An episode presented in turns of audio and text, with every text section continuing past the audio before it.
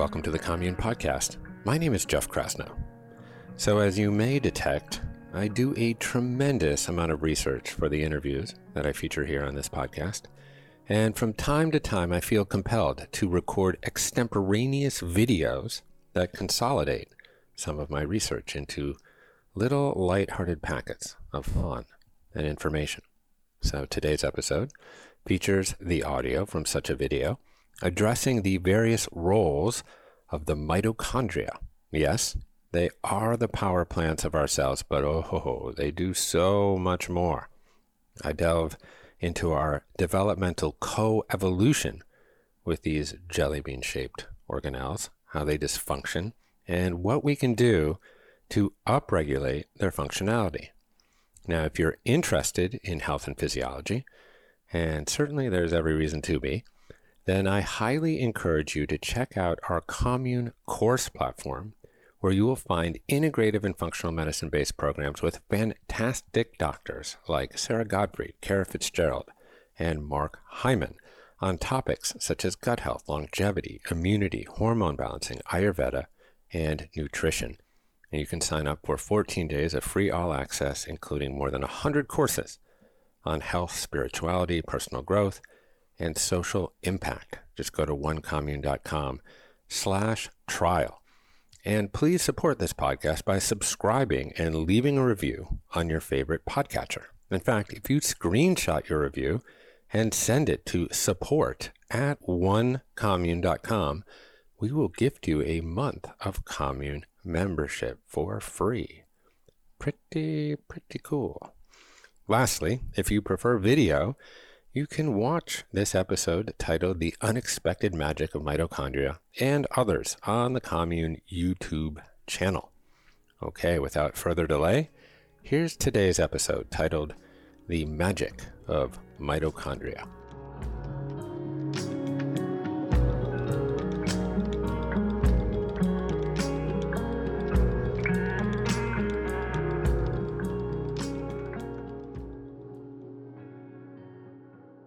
The topic for today is mitochondria, these 0.5 micrometer in diameter organelles that animate all of life.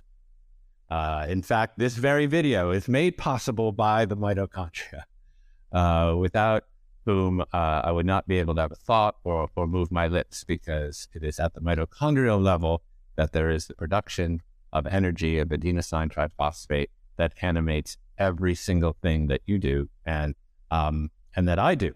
So yes, it is true that the mitochondria are the power plants of the cell. That there's a metabolic function there is uh, the place uh, that hosts the tryst between oxygen and the byproducts of glucose, pyruvic acid, uh, in this uh, great uh, efflorescence and creation of energy uh, through the Krebs cycle and more prominently through the electron transport chain um, that then produces all this ATP that allows us to be here with each other right now. But there are many other roles to the mitochondria.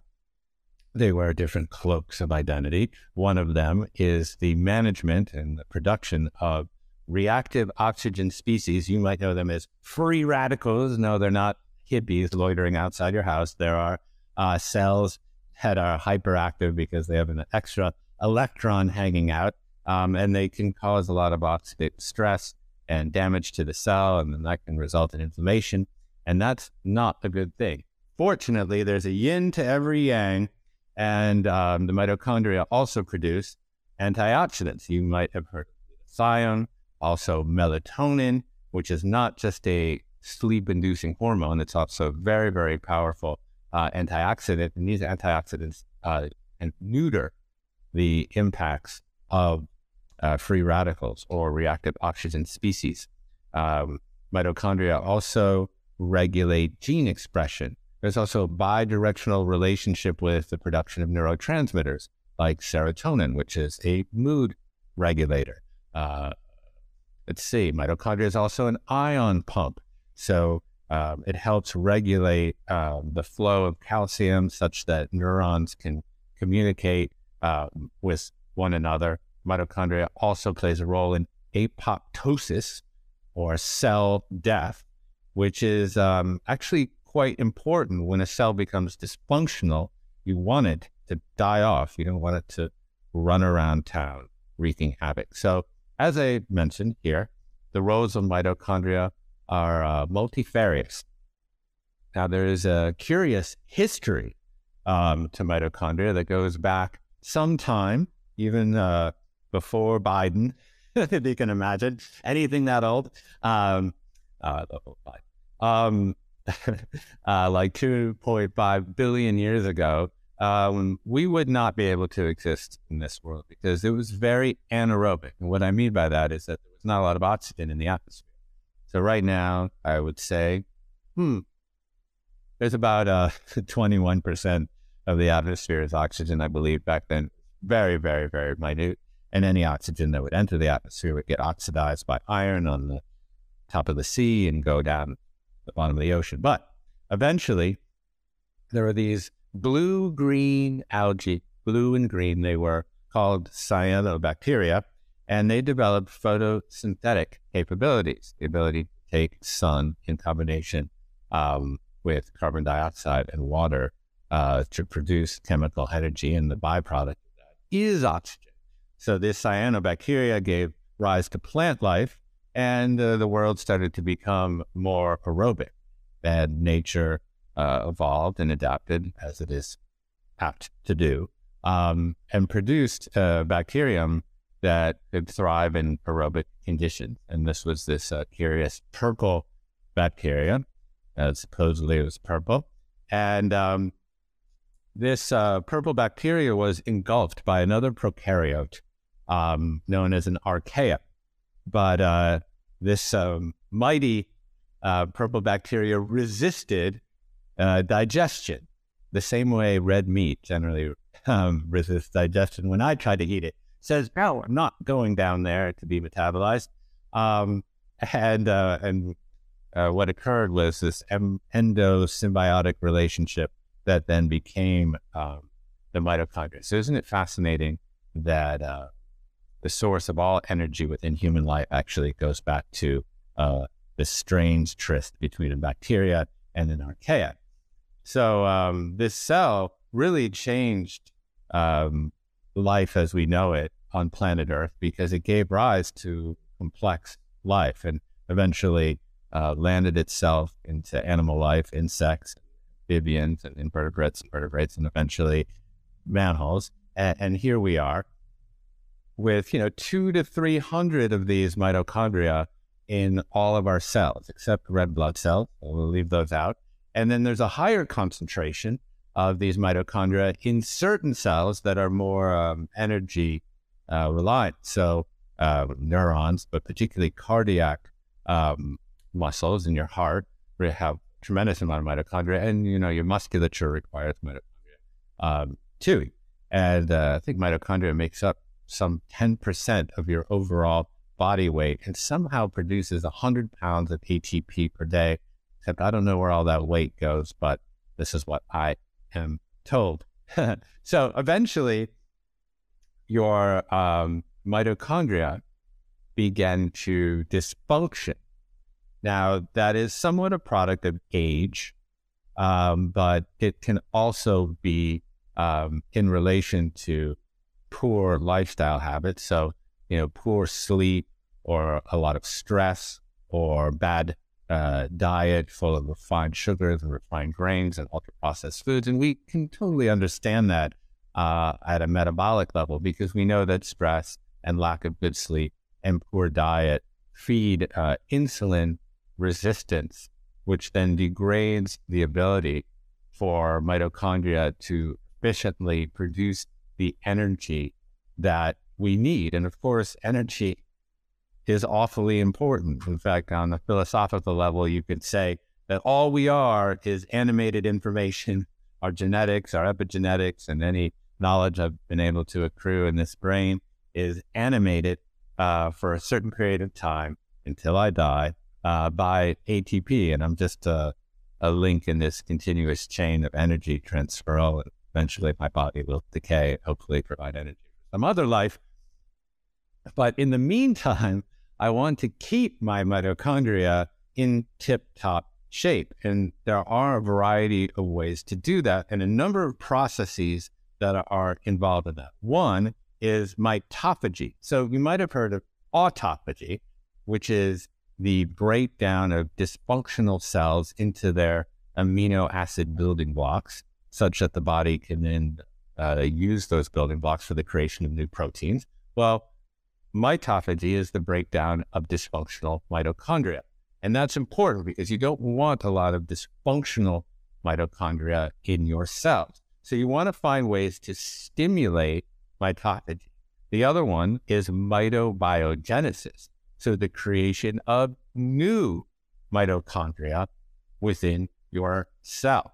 And then, of course, the last one is to keep insulin sensitivity high uh, such that your cells can readily accept glucose and free fatty acids, ketones uh, for the production of energy at the mitochondrial level. So, what can you do to upregulate uh, the functionality of your mitochondria? Well, fasting is one big one. And um, I have talked a lot about the adoption of the 16-8 uh, intermittent fasting protocol in which I consolidate the consumption of all my food into an eight hour window. But there are other fasting protocols. But fasting stimulates certain cellular pathways that uh, activate the process of autophagy and mitophagy and mitobiogenesis.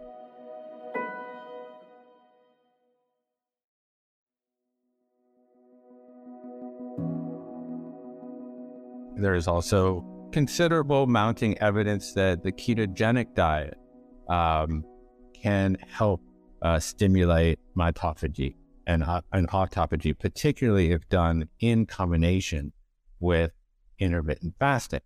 Now, there are also phytochemicals and phytocompounds that seem to have a very, very positive impact on your mitochondria. So there are what are known as polyphenols that exist within plants. They're often um, developed in plants as part of the plant's immune system in some ways in response to environmental stressors. Um, the one class of polyphenols is known as ellagitannins.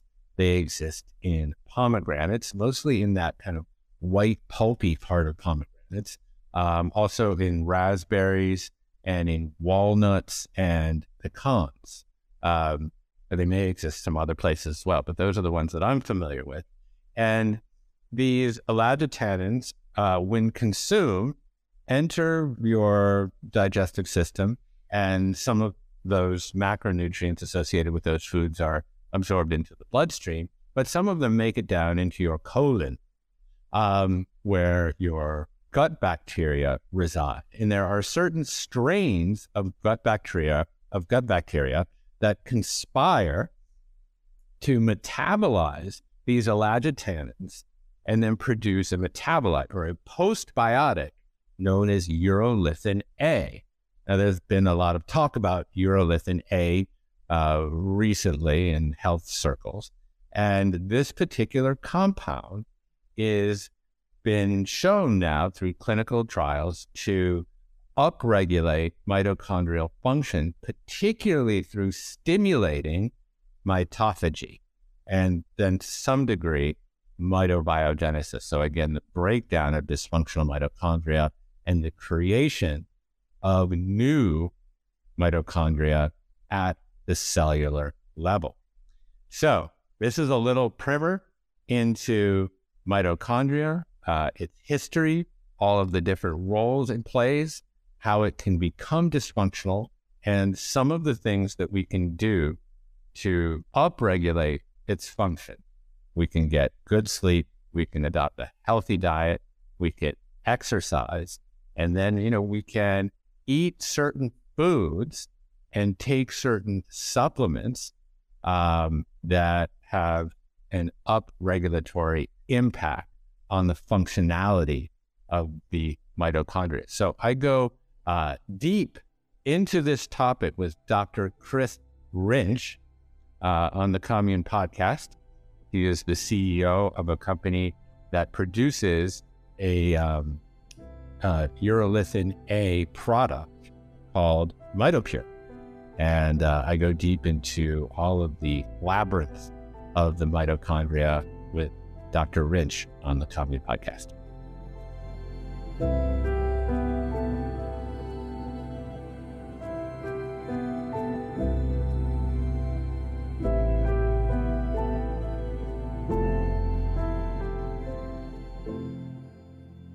Thanks a lot for listening to this episode.